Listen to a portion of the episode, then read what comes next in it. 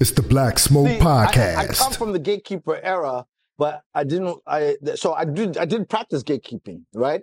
But in my mind, I wanted to separate gatekeeping and hate keeping, right? You see what I'm saying? I so agree. right, what happens is this: it's like, yo, look.